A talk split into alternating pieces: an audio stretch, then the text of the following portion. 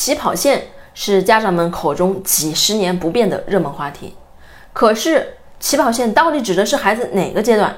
是刚出生，还是上幼儿园，还是小学呢？其实，起跑线就是一个伪命题。我曾看过一个采访，讲的是上海的一对夫妻。上海的教育竞争压力是很激烈的，所以为了让他们的女儿不输在起跑线上，女儿一出生就给她报了早教班，2岁就开始学英语，3岁就开始上舞蹈班、美术班、T 台等各种各样的兴趣班。这对夫妻他直言，女儿现在比市长还忙，几乎1周7天不是在上课就是在去上课的路上。听到这里你一定觉得这个女儿很厉害很优秀，是那个赢在起跑线上的孩子。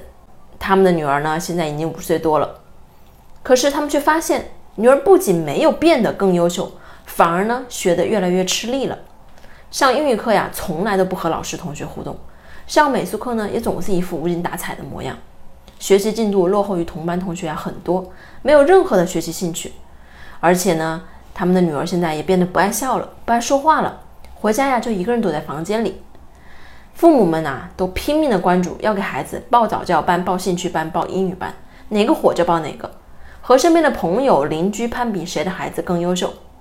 可是，在教育孩子的过程中，我们忽略了最重要的事情，忽略了我们教育的主角就是孩子。我们很少去关注孩子喜欢什么，他擅长什么，他哪些地方需要父母给予支持。